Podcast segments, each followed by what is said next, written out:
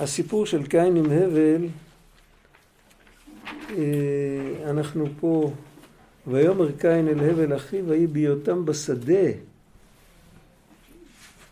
כבר היה את כל, ה, את כל הסימנים של פשע, כאילו חיכה למקום שאף אחד לא רואה, אין עדות. ויקם קין אל הבל אחיו ויהרגהו.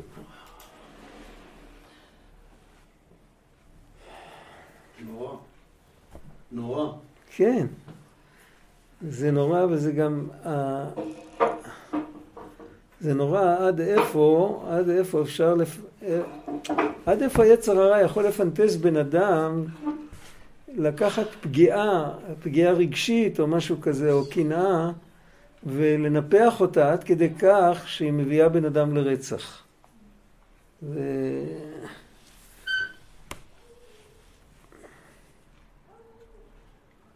אולי הוא אפילו לא ידע שהוא רוצח.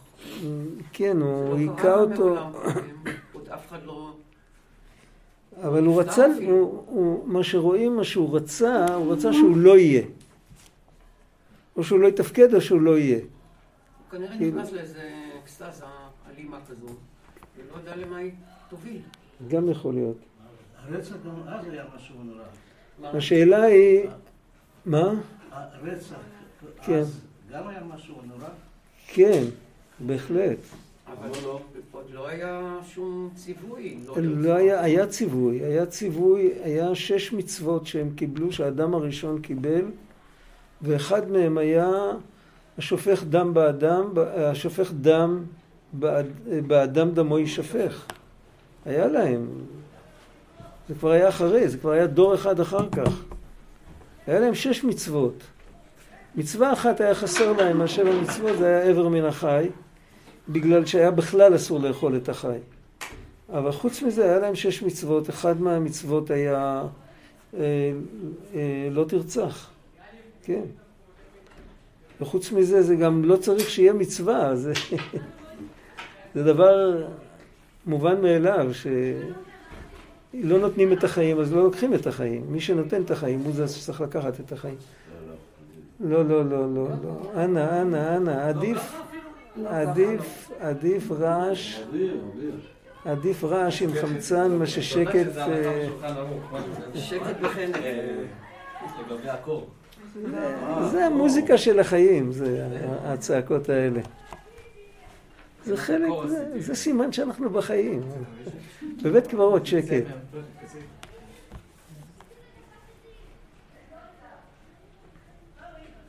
אבל פה זו פעם ראשונה כן. שרואים אה, איזה חוסר סימטריה בצדק.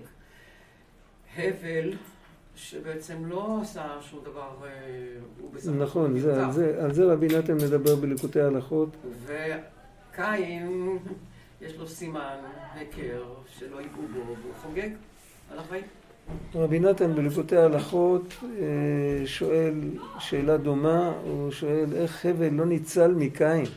שואל, בדרך כלל, איך שאנחנו רואים פה, בתקופה שהאלוקות הייתה בגלוי בקרב בני אדם, הנה אפילו קין הרג את אחיו, אז האלוקים מדבר איתו ושואל אותו למה עשית את זה. הכל היה גלוי, אז גם ההגנה על הצדיק הייתה צריכה להיות גלויה. אז מה קרה לו? אז הוא, הוא מסביר, זו שאלה, שאלה גדולה, הוא לא מסביר את זה עד הסוף. הוא מסביר שיש מושג של רצו ושוב בכלל, והבל, הסיפור שהוא הקריב קורבן, איך אמרו אבות החסידות, אמרו והבל הביא גם הוא הוא הביא גם את עצמו, הוא לא רק הקריב קורבן בשביל לצאת ידי חובה, הוא הקריב את עצמו. זה בעצם כל פעם שמקריבים קורבן, וכל פעם שתורמים משהו, אז עיקר העניין זה שבן אדם ייתן משהו מעצמו, את עצמו הוא בעצם. וכשהוא הביא את עצמו, זה מסמל על הסיפור הפנימי מה שקרה לו. הסיפור הפנימי מה שקרה לו, שהוא היה בדבקות מאוד עליונה, הבל. הוא היה בדבקות והוא הגיע למדרגה, זאת אומרת, הוא בעצם עבר חזרה את מה שאדם ירד בחטא שלו, הוא הצליח הוא עקף את העלת החרב המתהפכת, לא, לא גיאוגרפית, אבל הוא הגיע לאן שהוא הגיע. ואז אה, בן אדם שנמצא בתוך גוף גשמי, שהוא מגיע לרמת תודעה שונה לחלוטין בגלל העבודה שלו, בגלל ההתבוננות שלו, אז יש כל מיני יסודות בעולם שלא יכולים לסבול את זה. אחד מהם היה קין. רבי נתן מסביר שקודם כל יש קליפה רוחנית שלא יכולה לסבול גילוי אלוקות. אם בן אדם כזה עולה למדרגה כזאת גבוהה, אז אחר כך יהיה לו גם תלמידים. זה ברור, זה, זה, ככה זה היה, ככה היה אצל חנוך וככה היה אצל אברהם. יש מי שזה מפריע לו. זה יכול להפריע בכל מיני צורות. קודם כל זה נראה לו שיגעון. הוא עומד עם הרגליים חזק על האדמה ומשהו קצת יותר גבוה נראה לו כאילו זה לא נורמלי, הוא מקטרג על זה. וחוץ מזה זה יכול להיות שזה מעמיד אותו בצל. וזה אל קין ואל מנחתו לא שעה. כאילו, הנה הוא, הוא, הוא הגיע, אני לא יכול להגיע. אז אני רוצה שגם הוא לא יגיע. במשך ההיסטוריה היו הרבה דברים כאלה. עם ישראל מאוד סבל כל פעם שהיו, כל פעם שהיהודים התנהגו טוב, הם סבלו יותר. מקנאה. מקנאה. היוונים שראו את, ה, את המרקם של החברה בסוף התקופה הפרסית בארץ, הם ראו, זו הייתה חברה מתוקנת. והם רצו, שמעתי מיהודי שבקיא במדרשים ובהיסטוריה, הוא טען, הוא כבר לא בחיים, אני לא יכול לשאול אותו מאיפה הוא לקח את זה, הוא טען שהיוונים ניסו קודם כל להיות ככה. הם גם רצו להיות ככה. רק הם ניסו את זה בצורה חיצונית, הם ניסו לחכות, לא להתלמד. ואז הם לא הצליחו, ואז הם אמרו, אם אנחנו לא הצלחנו, אז גם לכם לא ניתן. אז הם התחילו להכניס כל מיני דברים של למשוך את הבן אדם אחורנית חזרה. וזה היה אצל קין, היה לו, היה לו קנאה גדולה, הוא לא יכל... האש שאכלה את הקורבן זה רק היה כאילו הסמל החיצוני של מה שהתרחש בפנים. או האש שלא אכלה את הקורבן, זה גם היה רק הסמל החיצוני של מה, ש... מה שהתרחש בפנים. הוא הביא את עצמו והוא הביא משהו, לא את עצמו. ואז, מה העצה לזה? אם בן אדם בכל אופן רוצה לשמור על עצמו, שהקליפות לא יזיקו לו, הוא צריך לשבת וללמוד תורה. אחרי שקיבלנו את התורה, התורה שומרת ומגינה, לא בתור סגולה, הוא מסביר את זה גם בצורה הגיונית. כשבן אדם עולה למדרגה רוחנית מאוד גבוהה, אחר כך כשהוא חוזר משם הוא יכול להתרסק. הוא צריך לחזור, כמו שאומרים, עם איזה... להיות מוקף עם משהו שיש בו את אותה קדושה שהוא חווה כשהוא היה למעלה. יכול להיות שהמשהו הזה מקבל פנים גשמיות, כמו סיפור או כמו מצווה או משהו כזה, אבל יש בו את אותה קדושה שהיה לו למעלה. עכשיו הדבר הזה מצד אחד הוא יכול לסבול אותו כי יש לו את הפן הגשמי, יש לו את הפן הפיזי, ומצד שני זה מגן עליו בגלל שהוא לא יתפרק בגלל שעדיין אחוז בתוך הקדושה. להבל לא היה תורה. עכשיו היה לו תורה, היה לו את, את ששת המצוות שהם קיבלו, שאבא שלו קיבל. הוא לא זכה להבין את הרעיון שכשחוזרים מכזה מקום צריך להיכנס אה, כאילו בגשמיות, יש הרבה דברים כאלה, בן אדם נכנס לים או שהוא נכנס למקום שאין, שאין חמצן, מקומות כאלה, אז הוא תמיד צריך להיות מוקף עם איזה משהו שיגן עליו. כן, הוא הולך למקום שאין אוזון, אז הוא צריך איזו הגנה אחרת. וברוחניות זה ודאי ככה. אנחנו פה, בתוך המציאות שלנו, מה שמגן עלינו, שלא נתאדה ולא נשרף, זה המגבלות של העולם הזה, המובן מאליו, שפה זה מציאות וזה נכון וזה ככה.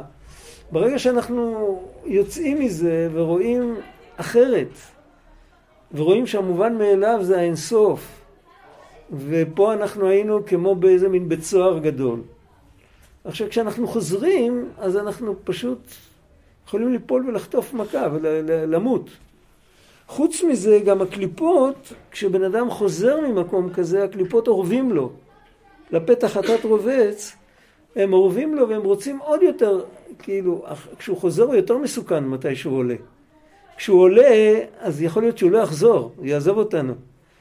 יכול להיות שהוא יצא. הוא ילך כמו אליהו, כמו בכלות הנפש, הוא לא יחזור.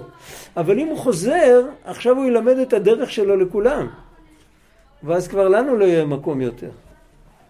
אז הם מנסים בכל צורה לרסק אותו, או להחטיא אותו, או להזיק לו, או מה שלא יהיה. העצה לכל זה זה לשבת וללמוד תורה. ולהבל לא היה את העצה הזאת, אז לכן הוא, לא, לא הייתה לו את ההגנה. הוא, הוא למעשה, קין שלט עליו בגלל שרק עכשיו הוא חזר ממקום מאוד גבוה. הוא לא הספיק לנחות כמו שאומרים, ואז תפסו אותו והרגו אותו. הוא לא, לא הספיק להתאזרח.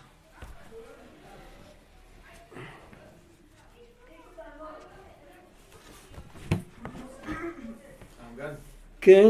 בקשר לפסוק הזה, פסוק ח', אה, בהיותם בשדה לא, זה ח'.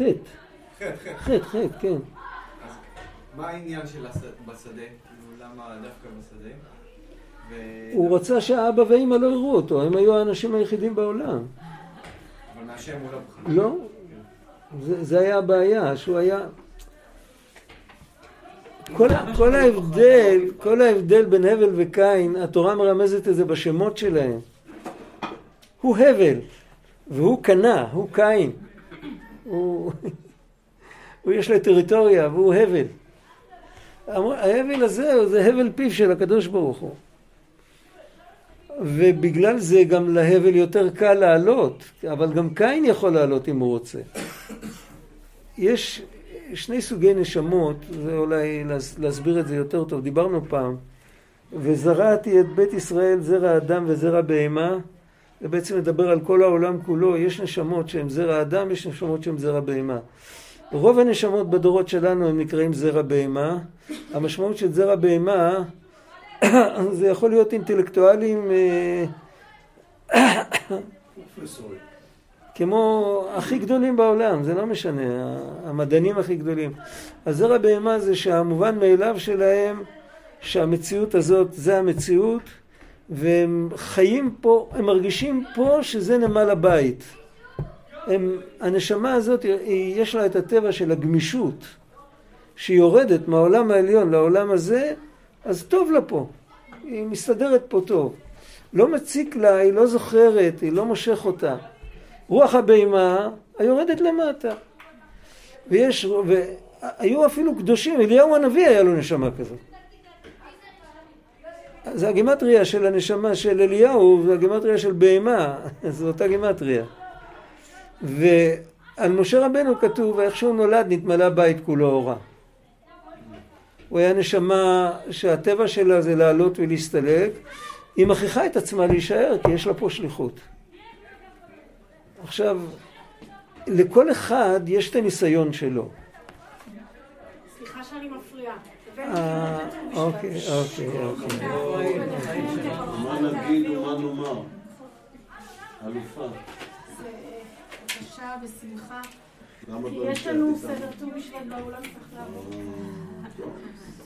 מה, נעשה הפסקה? נעשה הפסקה? לא צריך? תעביר, תעביר לשם. אני, אני, אני כרגע אכלתי, הרגע, אני פשוט לא מסוגל. היה לי אוכל בתיק ואכלתי, אני פשוט לא מסוגל יותר. לא נכנס.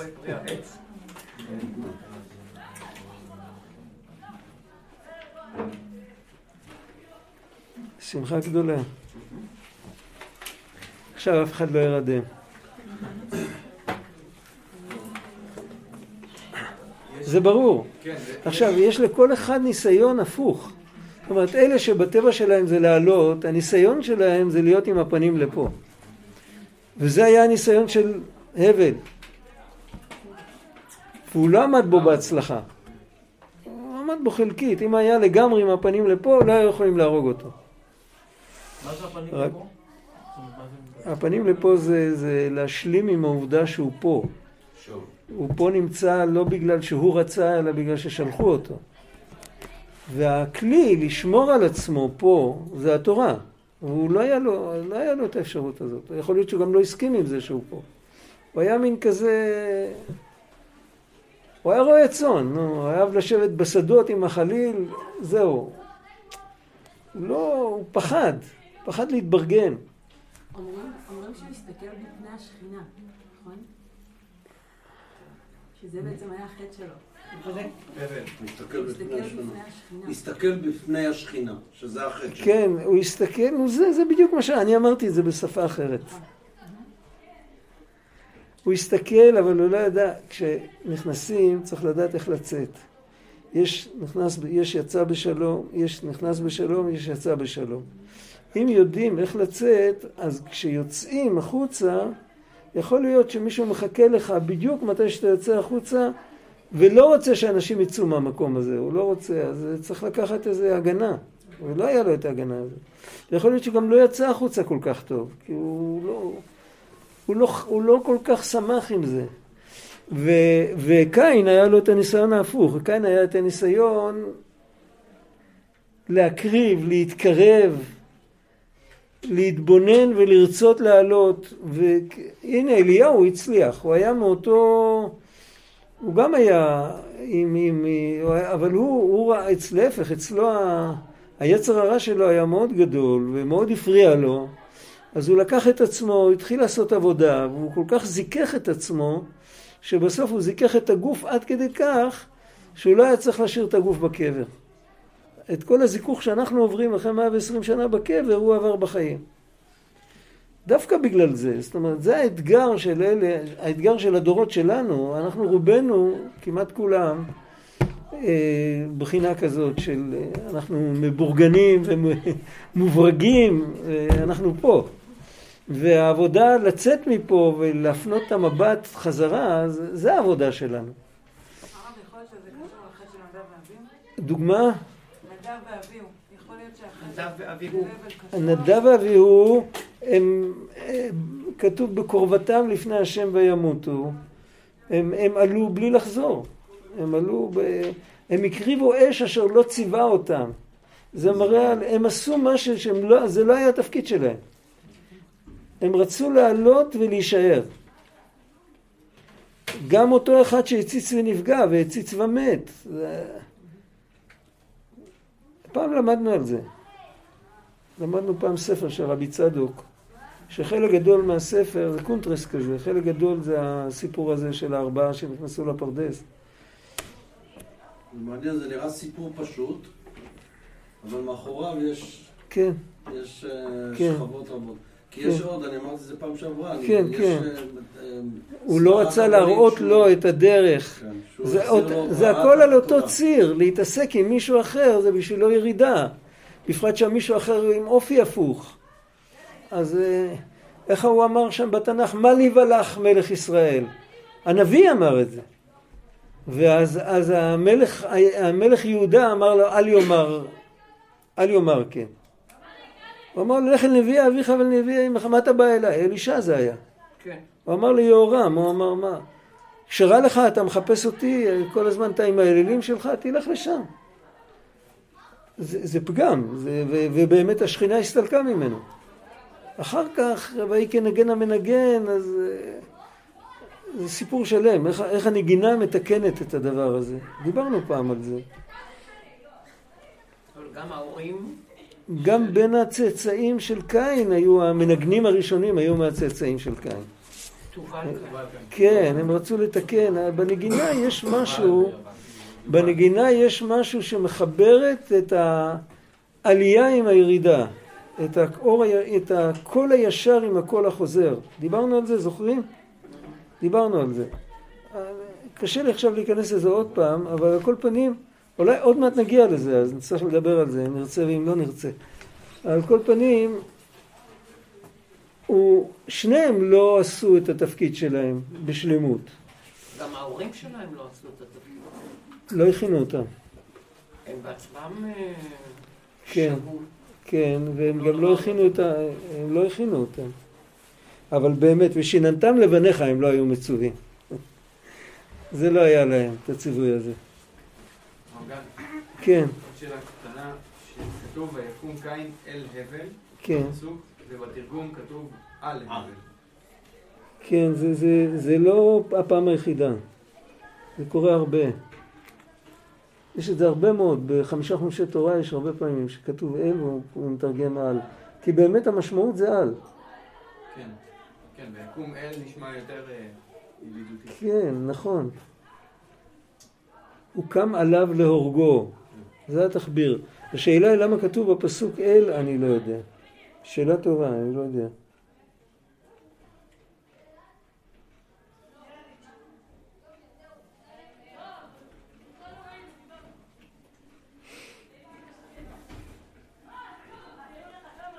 ומיד, לא כתוב אחרי זה שום דבר, כתוב, מיד כתוב ויהרגהו, ובלי שום הפסק באמצע כתוב ויאמר השם אל קין. זה פלא. כל מה שהיום כל כך נסתר, וכל, הכל היה גלוי. היחסים היו, הם, מי, ש, מי שלא יהיה, מה שלא עשית, היית מחובר עם הקדוש ברוך הוא. יש אתנחתא. יש באמצע אה, סוף פסוק. אבל חוץ מזה אין אף מילה שמפרידה. אף סיפור נוסף, אף איזה גורם, איזה זרז, איזה משהו, איזה תהליך, כלום. ויאמר השם אל קין, הבל אחיך. הוא שואל אותו, איפה הבל? למה אתה לבד? איפה הבל? ויאמר לו, לא ידעתי, השומר אחי אנוכי. הוא כפר בהשגחה. כאילו, הוא, הוא, הוא לא כפר באלוקים, אבל הוא כפר בהשגחה. מה המשמעות של לכפור בהשגחה? כנראה הוא לא ראה, מה, אין לו על מה לחשוב. אנחנו אומרים בהלל, רם על כל גויים השם על השמיים כבודו, מי כהשם אלוקינו המגביל לשבת, המשפילי לראות בשמיים ובארץ. רם על כל גויים השם, זה כתוב בליקוטי ההלכות, זה כתוב גם בחב"ד כמה, בכמה מקומות, ושמעתי מחבר שהוא ראה את זה כתוב בראשונים גם, את הפירוש הזה, בקדמונים, לפני 700-800 שנה, יותר, שרם על כל גויים השם על השמיים כבודו ולא על הארץ, ככה הגויים אומרים. על השמיים כבודו, כבודו להתעסק עם עניינים של שמיים, אבל להסתכל על הארץ זה לא לפי כבודו, ולכן הם כופרים בהשגחה פרטית. והם גם כופרים בכוח של התפילה. כי סקותה בענן לך מעבור תפילה. כאילו, מה... אף אחד לא מסתכל עליך, אף אחד לא מקשיב לך.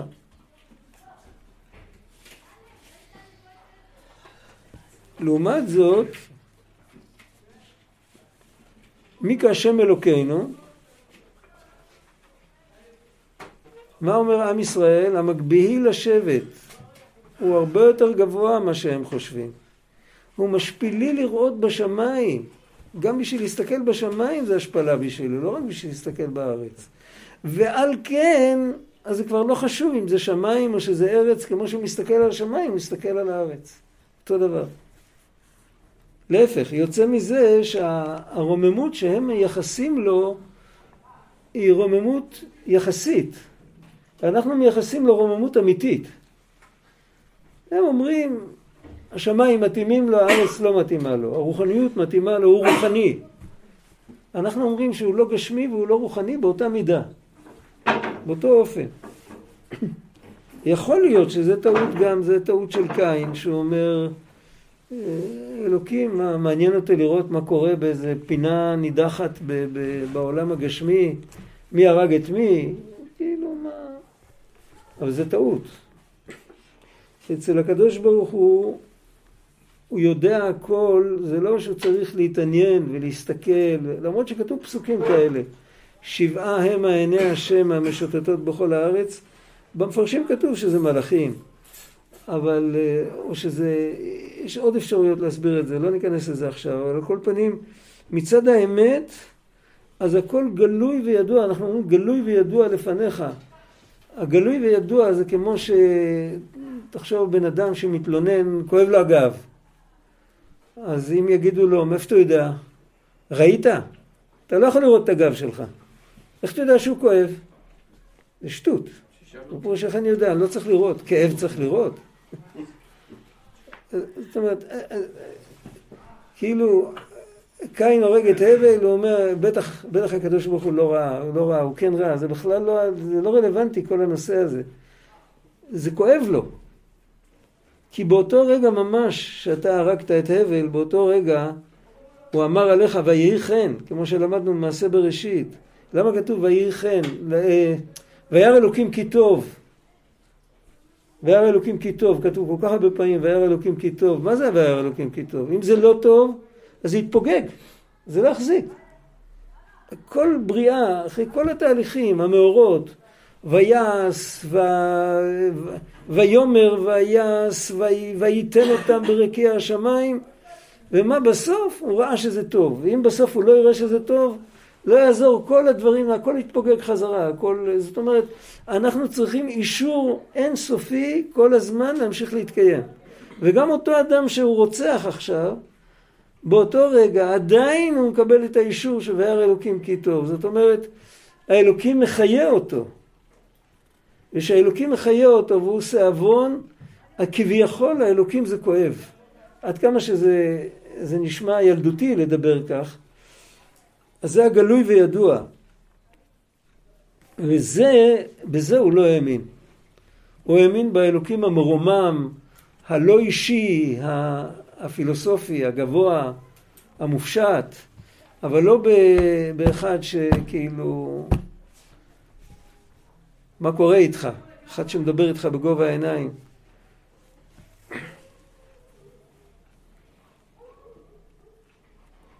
אז הוא מנסה להתחמק, השומר אחי אנוכי. ויאמר מה עשית? כל דמי אחיך צועקים אליי מן האדמה.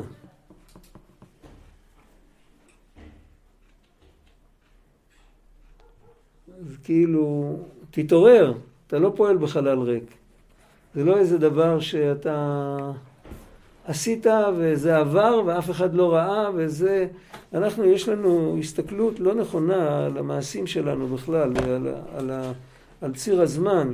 תחשבו על אחד שנוסע ב, בדרך בין, בין יישובים והוא חולף על פני הרבה יישובים. למעשה הוא מרגיש בתחושה שלו היישובים חולפים על פניו.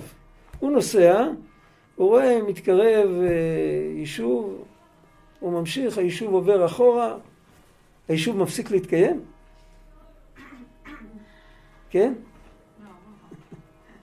אני חלפתי על פניו. כשאני עושה משהו, אני אומר זה עבר. זה עבר. זה לא עבר. אני עברתי, אני התקדמתי. הדבר הזה נמצא באיזשהו מימד. אם הייתי למעלה מהזמן, הייתי יכול לראות את זה. אני, על ציר הזמן, אני יכול רק להתקדם, אני לא יכול להסתובב אחורה. לא, במקום אני יכול לנוע לכל הכיוונים. בציר הזמן יש לי כיוון אחד, אני יכול ללכת קדימה. אבל כל הדברים שעשיתי, הם קיימים באיזשהו מקום. ולזה נתן השם יתברך את מצוות התשובה, שהיא למעלה מהזמן, התשוב, זה המושג החז"לי שתשובה קדמה לעולם, עולם זה זמן, כמו לעולם ועד ועבדו לעולם. התשובה קדמה לעולם, ובתשובה יש את הסגולה שהיא מתרוממת מעל הזמן. אפשר לחזור אחורנית ולתקן ולמחוק את מה שעשיתי. אבל אם אני לא מתייחס בגלל ש... כאילו זה עבר, די זה עבר, אין לי כוח לחשוב על מה שהיה. אבל זה לא עבר, זה קיים. אני עברתי. אני עברתי ואני לא רוצה לחזור לטפל בזה. השארתי שם משהו לא טוב ואני לא רוצה לתקן את זה. על זה אני צריך לקחת אחריות. זה מה שהוא אומר לו. כל דמי אחיך, הורגים בן אדם הוא צועק, אבל אחר כך הוא מת, הוא מפסיק לצעוק. זה, הוא עדיין צועק, אתה הפסקת לשמוע. צועקים אליי מן האדמה. איפה זה כתוב? בעוד מקום בתנ"ך, מה שאמרנו עכשיו.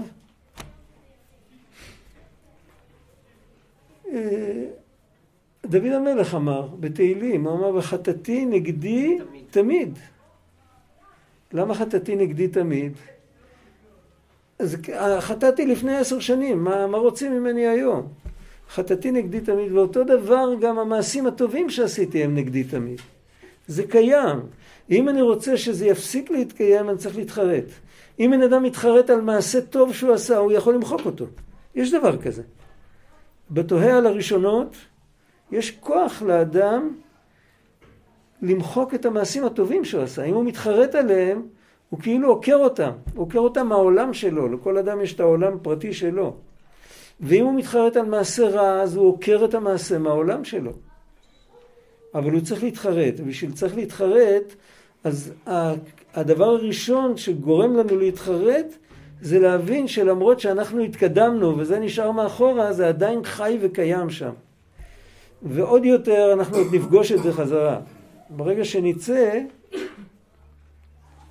ברגע שנצא מהגוף, אנחנו נהיה טיפ טיפה מעל המציאות של הזמן של ה... אנחנו נהיה קצת למעלה מהזמן של העולם, אז באותו רגע אנחנו נפגוש גם את הדברים שחשבנו עד הרגע, חשבנו שהם עברו, אז נפגוש גם את הטוב וגם את הרע. הטוב יעשה לנו טוב, והרע, אם לא תיקנו אותו, זה, זה, זה בעצם הגיהינום והגן עדן, זה עוד פעם לחיות את מה שעשיתי. רק כשהייתי פה, אז היה לי המון כעס, המון אנרגיה לעשות את הרע, אז נהניתי מזה. אבל שם הכעס הוא לא רלוונטי, האנרגיה היא לא רלוונטית, התאווה היא לא רלוונטית, החמדנות, כל הדברים האלה. אז נשאר רק האיכס של הרע. אז אני סובל מזה. ולהפך, הטוב, פה הטוב עוד היה עם כל מיני בזילות, עם כל מיני, יכול להיות שלא לשמה, יכול להיות... אבל ברגע שכל זה מתפוגג, אז הטוב הוא טוב. הבן אדם פוגש טוב אמיתי.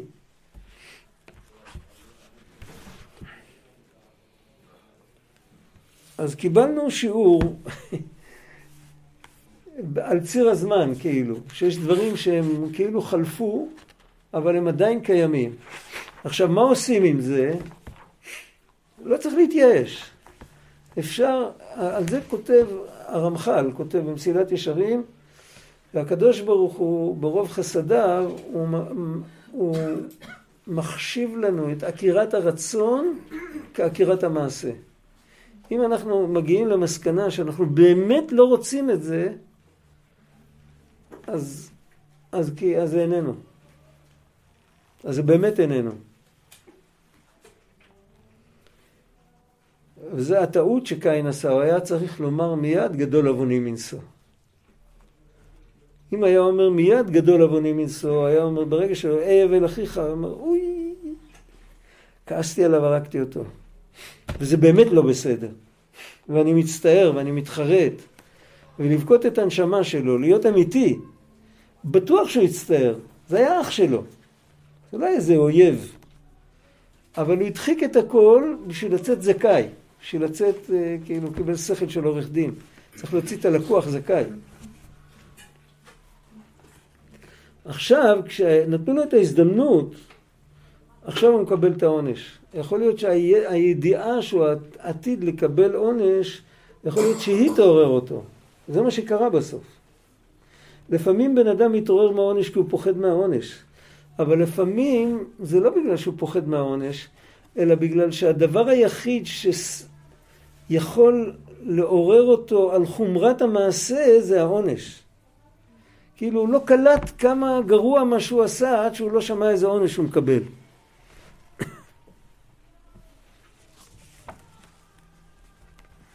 ואתה ארור אתה מן האדמה אשר פצתה את פיה לקחת את דמי אחיך מידיך. זאת אומרת, מגיע גם לה קללה.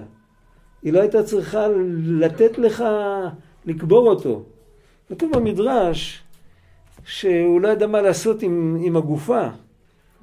זוכר את הסיפור, מה כתוב שם? הוא ראה שני ציפורים שרבו ואחת הרגה את השנייה ואחר כך היא קברה אותה. אז הוא הבין שאומרים לו משהו אז הוא הלך וקבר אותו. אבל בעצם אמרו לו משהו הרבה יותר, אמרו לו בוא תראה מה עשית. תראה כמה זה לא יפה מה עשית. את זה הוא לא קלט. למרות שזה גם מצווה, לקבור את המת. נכון, כן.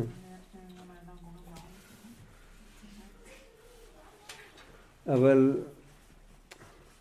לא שהרוצח יקבור את הנרצח.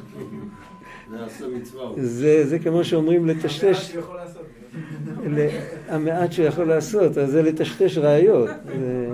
איך אומרים על השועל שהוא עם הזנב הוא מוחק את העקבות שלו?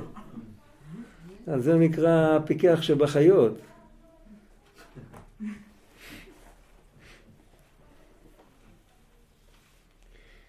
וכי תעבוד את האדמה לא תוסף ט' כוחה לך נע ונע תהיה בארץ.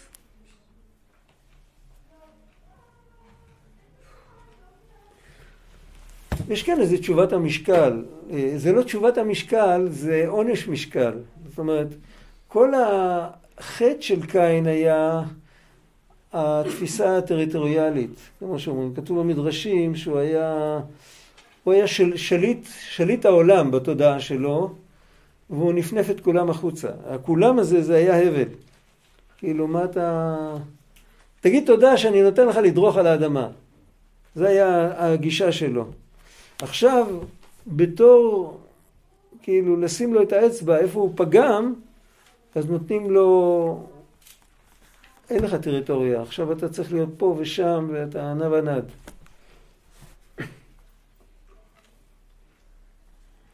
ויאמר קין אל השם, גדול עווני מנשוא,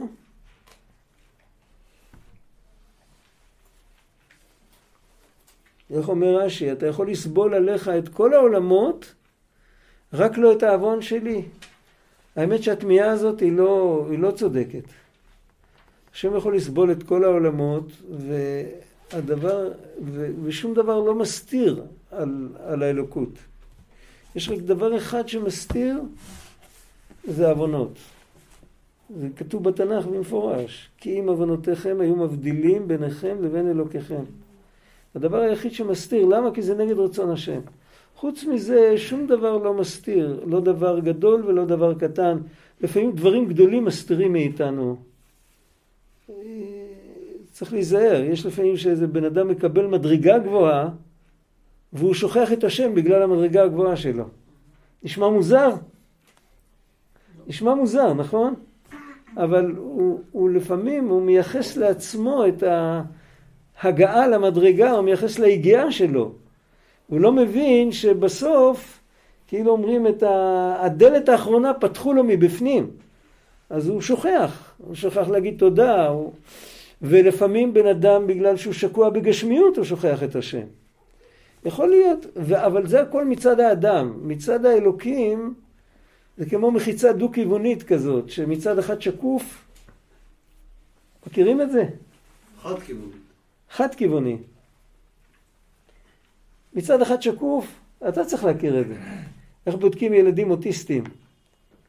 הרי ב- כשבן אדם נמצא לידם הם מתנהגים אחרת לגמרי. אז אה, הם רואים קיר, אבל החוקר יושב מהצד מעבר לקיר ורואה כל מה שהילד עושה. הוא גם שומע הכל.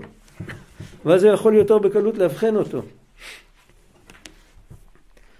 אנחנו לא רואים. ילד קטן עושה ככה, הוא חושב שלא רואים אותו.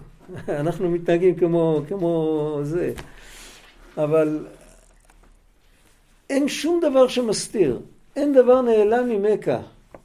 אבל יש דבר אחד שמסתיר אובייקטיבית.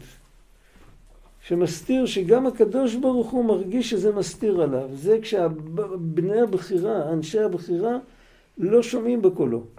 הוא נתן לנו בחירה, שזה הפלא הגדול מכל העולמות, אני לא זוכר אם דיברנו על זה שבוע שעבר, דיברנו על זה קצת.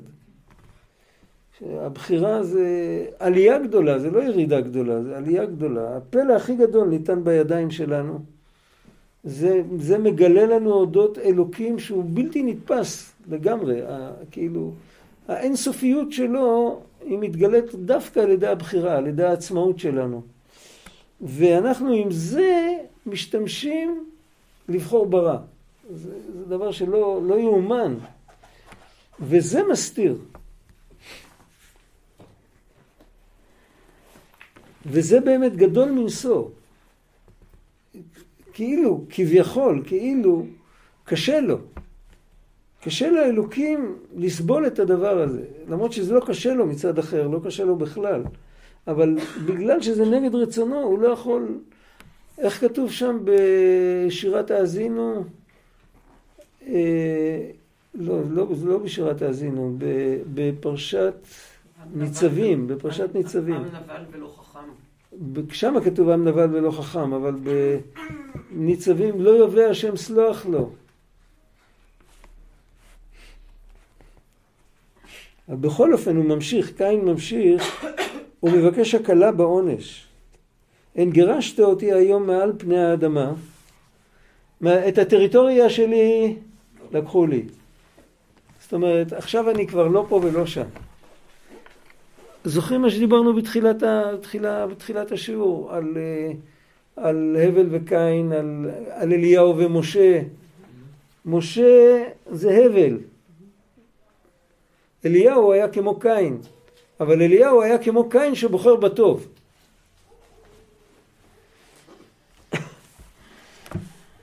ועכשיו קין, שכל הזמן הוא לא פנה אל האלוקים והוא הרגיש את האדמה כנמל הבית, וההתפשטות שלו, כוחי ועוצם ידי, ויש לי אדמה ויש לי זה, אתה אל תיכנס לכאן בלי רשות, כל הדיבורים האלה, פתאום, ולהפך, להתבונן בגדולת השם ולהתגעגע אליו, זה, זה לא עניין אותו כל כך. עכשיו, את זה לקחו לו, ואת הדבר השני כבר לא יהיה לו יותר יישוב דעת לעשות. אם הוא היה בעיתות שלום, כאילו היה בא אליו איזה נביא ואומר לו, תשמע, כמו שהנביא עמוס, או מי זה היה שם, משה, אני לא זוכר, הוא בא לבני ישראל ואמר, אל פועל השם לא יביטו ולמעשה ידיו לא יראו. הוא אומר, אתם רק שותים ואוכלים ולא מתבוננים בגדולת השם.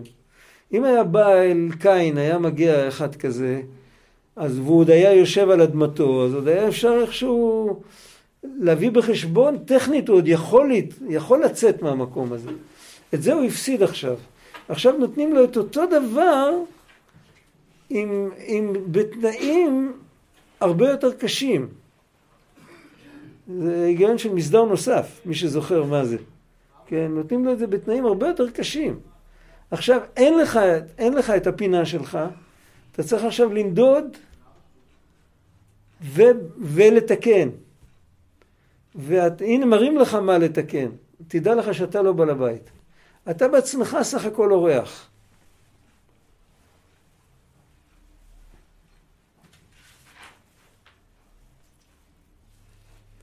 איפה זה כתוב שאנחנו אורחים בעולם?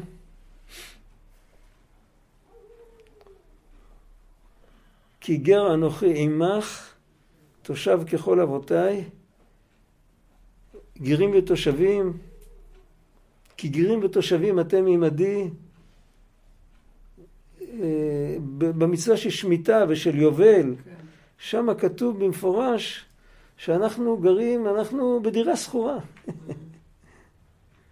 כאילו, זה לא שלנו, כי לי הארץ. זה הכל בא לתקן את החטא של קין. קניתי איש את השם. חטא הקניין. יונדב בן ריחב, שהוא מצווה לבניו לא תבנו בית, והוא בוחר בלהיות נב הנד, אבל הוא גם מתקן באיזשהו אופן את ה... הוא אומר למען תאריכו ימים על האדמה אשר אתם חיים עליה. אתה קושר את עצמך למקום, אז אתה פחות בטוח. לכאורה זה לא מובן. אף על פי כן, יש כאן איזה... אני לא יודע מי, מי הוא היה.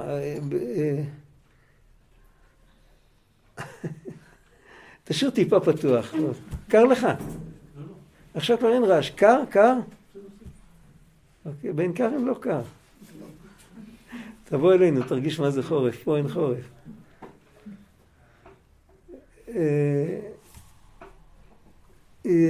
יונדב בן ריחב, הם, המשפחה הזאת, הם, הם היו צאצאים של הקיני. הקיני, אלה שישבו שם, ב... הם היו בני יתרו. והם ישבו, ב... ישבו בארץ ישראל בין היהודים, ויונדב הבין שבעצם האדמה היא לא שלהם, והוא אמר להם תהיו בדואים. זה היה הסיפור שלהם. למה קראו להם קיני? הם היו בנים של יתרו. אבל באיזשהו מקום, בסוף הסיפור, הוא מתקן את הקלקול של קין. זה מעניין.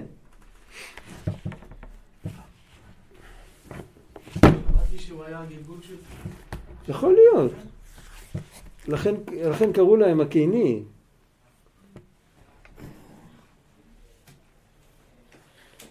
הן גירשת אותי היום מעל פני האדמה, ומפניך אסתר, אין לי לא את זה ולא את זה, אין לי לא את המעלה של הבל ולא את המעלה של קין. הפסדתי עכשיו את שתי העולמות. אני לא הולך לא לכאן ולא לכאן. והייתי נע ונד בארץ והיה כל מוציא יהרגני. כאילו עכשיו יעשו לי את מה שאני עשיתי להבל, בכל מקום שאני אגיע יגידו רגע מי הזמין אותך? בינתיים יתרבו אנשים, כולם יתפסו טריטוריות ואותי יסלקו.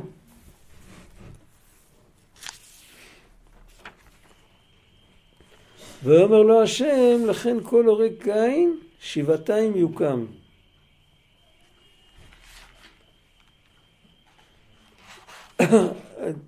על כל פנים, לפי רש"י, רש"י כותב לא להרוג את קין בגלל שאני אנקום בו.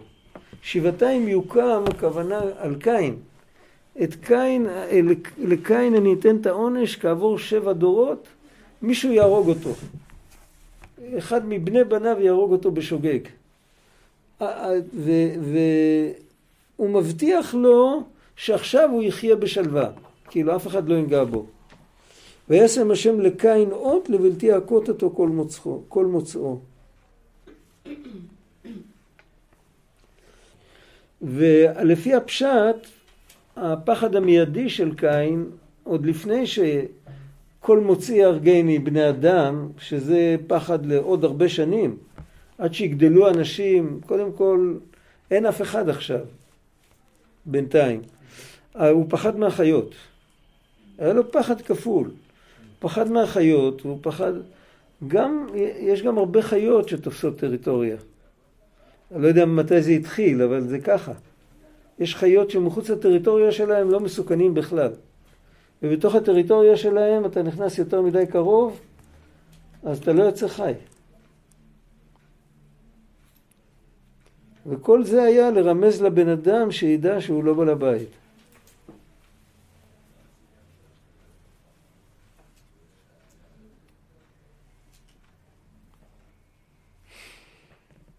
אנחנו מדברים על אות קין. בשפה אות קין זה כאילו, זה ביזיון, זה כאילו אות קלון, אבל זה רק בשפה, בספרות. האות הזאת היא לא אות קין, זה אות מאת השם שהוא... להצלה. להצלה שהוא לא יאבד צלם אנוש. והמשמעות של זה היא משמעות עמוקה.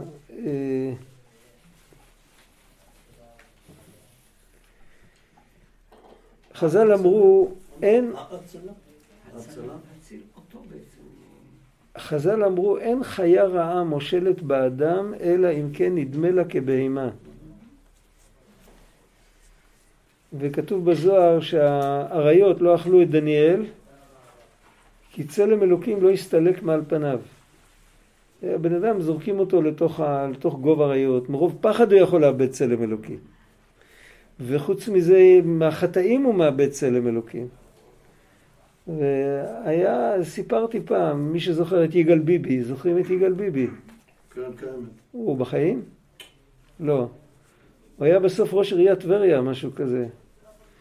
אז הוא סיפר, הגיע האדמו"ר מתולדות אהרון, הגיע אליו לטבריה, והוא יצא איתו ביחד להר איפה שקבורים אה, גדולי החסידות, שם ההר איפה שקבור רבי עקיבא. הם הלכו ביחד והתנפלו עליהם עדר שלם של כלבים, של כלבי בר, הכלבים הגבוהים האלה. והוא כבר לא ידע מה לעשות, הוא פחד, הם מסוכנים.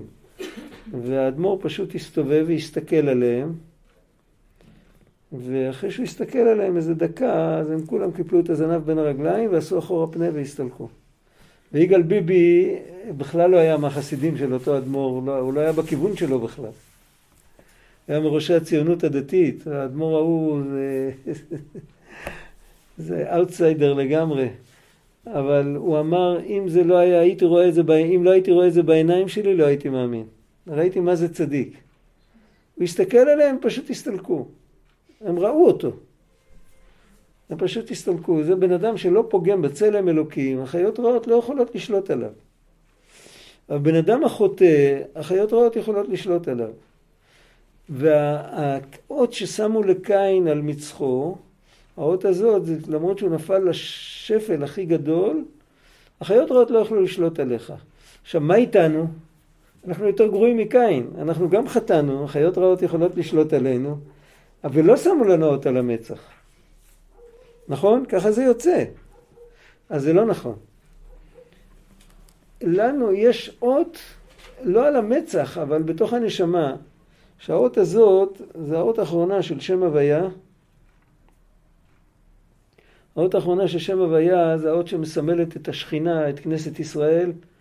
והאות הזאת יכולה ליפול בגלות, והיא בגלות כשבן אדם חוטא, אבל היא נשארת מחוברת למרות שהיא בגלות. ועם הכוח של האות הזאת, היהודי יכול תמיד לצאת ולחזור. אין, הוא אף פעם לא אבוד לו. אף פעם לא, אף פעם לא לאחר ייאוש. ואם הוא משהו לא מתקן בגלגול אחד, הוא יכול לתקן בגלגול אחר. זה אף פעם לא אבוד. אה, יעקב שם אה, מראשותיו, מאבני המקום, כתוב, נכון. מבני חיות רעות. שהחיות רעות, אה, כן, ואתה חושב שאם הוא לא היה שם אבנים הם היו באים? לא איך נראה לך? איזה רמז לזה שזה... זה- אז האבנים זה אותיות. ברמז זה להקיף את המוח עם אותיות של תורה, אז הקליפות לא יכולות לקטרג. בן אדם, הרי באים אליו מחשבות מכל מיני מקומות.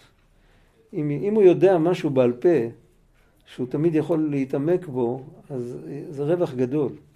כי אז הם בורחים.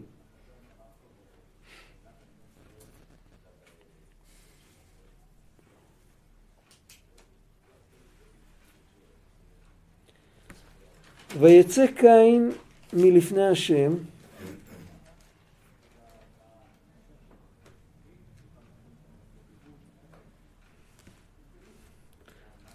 מה זה עושה לנו המילים האלה, ויצא קין מלפני השם, בתחושה? גירוש. זה חיובי, זה ביטוי חיובי או שלילי? שלילי. שלילי. זה לא נשמע טוב, לא, זה כמו שהמן, ויצא המן... אה, מלפני המלך. רש"י אומר, יצא בהכנעה כגונב דעת העליונה.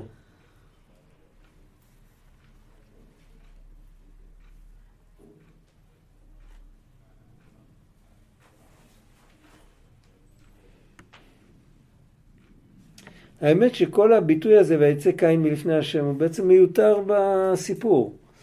היה יכול להיות כתוב, וישם השם לקין אות לבלתי יכות אותו כל מוצאו, וילך קין וישב בארץ נוד קדמת עדן. כן, תמיד זה מתחיל ככה. וילך ויצא, אבל לא ויצא מלפני השם. זאת אומרת, עד עכשיו הוא איכשהו עמד עם הפנים לקדוש ברוך הוא. כי הקדוש ברוך הוא התקיל אותו, כאילו, תפס אותו ולא נתן לו, אמר לו, איפה, איפה הבל, איפה... אבל עכשיו זהו, נגמר, הוא קיבל את מה שהוא רוצה, הוא מפנה עורף. לא נראה בפסוק שהוא יצא עם פסיעות אחורנית, כמו שיוצאים, אה, כמו שהכהן גדול יוצא מקודשי הקודשים. ובאמת, הסוף היה המבול. אין לנו, יש רק לפי דעה אחת שבני קין שרדו את המבול בדמות אשתו של נוח. נוח, אשתו של נוח, לפי דעה אחת היא הייתה מבנות קין. ולפי דעה אחרת בחז"ל, אף אחד מבני קין לא, לא, לא נשאר. הוא, הוא לקח על עצמו דרך לא טובה. מה? אז מי נשאר? קין לא. שת. שת. זה שת עוד לא נולד פה, ב... כן נולד. נולד, לא, לא נולד, הוא נולד בפסוק כ"ה. אנחנו... הוא, הוא חוזר חזרה, הוא נולד פסוק כ"ה, כן. אנחנו בפסוק י"ח.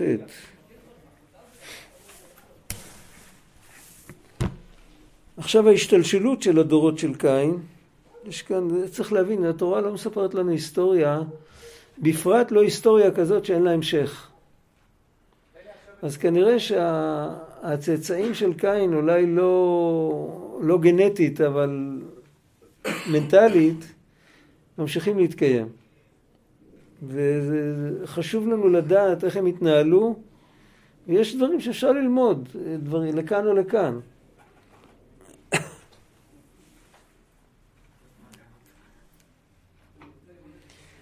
עכשיו זה המשפחה של קין, וידע קין את אשתו, ותהר, ותלד את חנוך. שם יפה. ויהי בונה עיר, ויקרא שם העיר כשם בנו חנוך.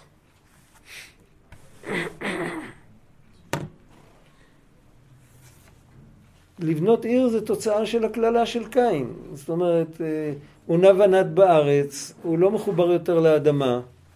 אז הוא בונה מקום שיהיה סוג של מקצועות אחרים שלא מחוברים לאדמה. יש שם מקום בשביל כל מיני... הצרכים של בני אדם מתרבים במשך הזמן, ורוב המקצועות לא קשורים ישירות לאדמה. וזה העיר.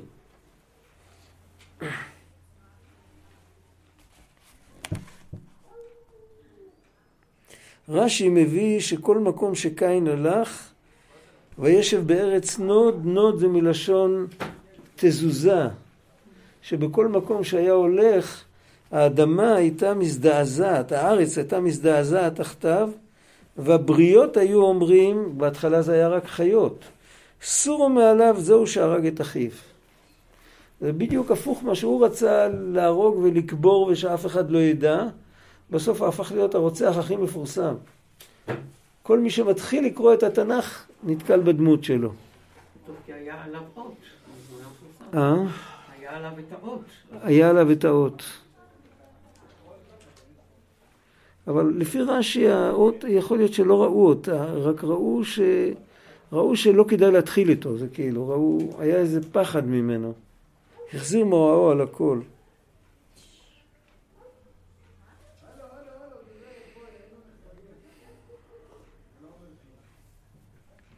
ויוולד לחנוך את עירד, זה, זה צירוף של עיר וירידה. זה כבר הדור השני שהתברגן. ואחר כך עירד ילד את מחוי האל. זה מישהו שמוחה את האל מהתודעה שלו.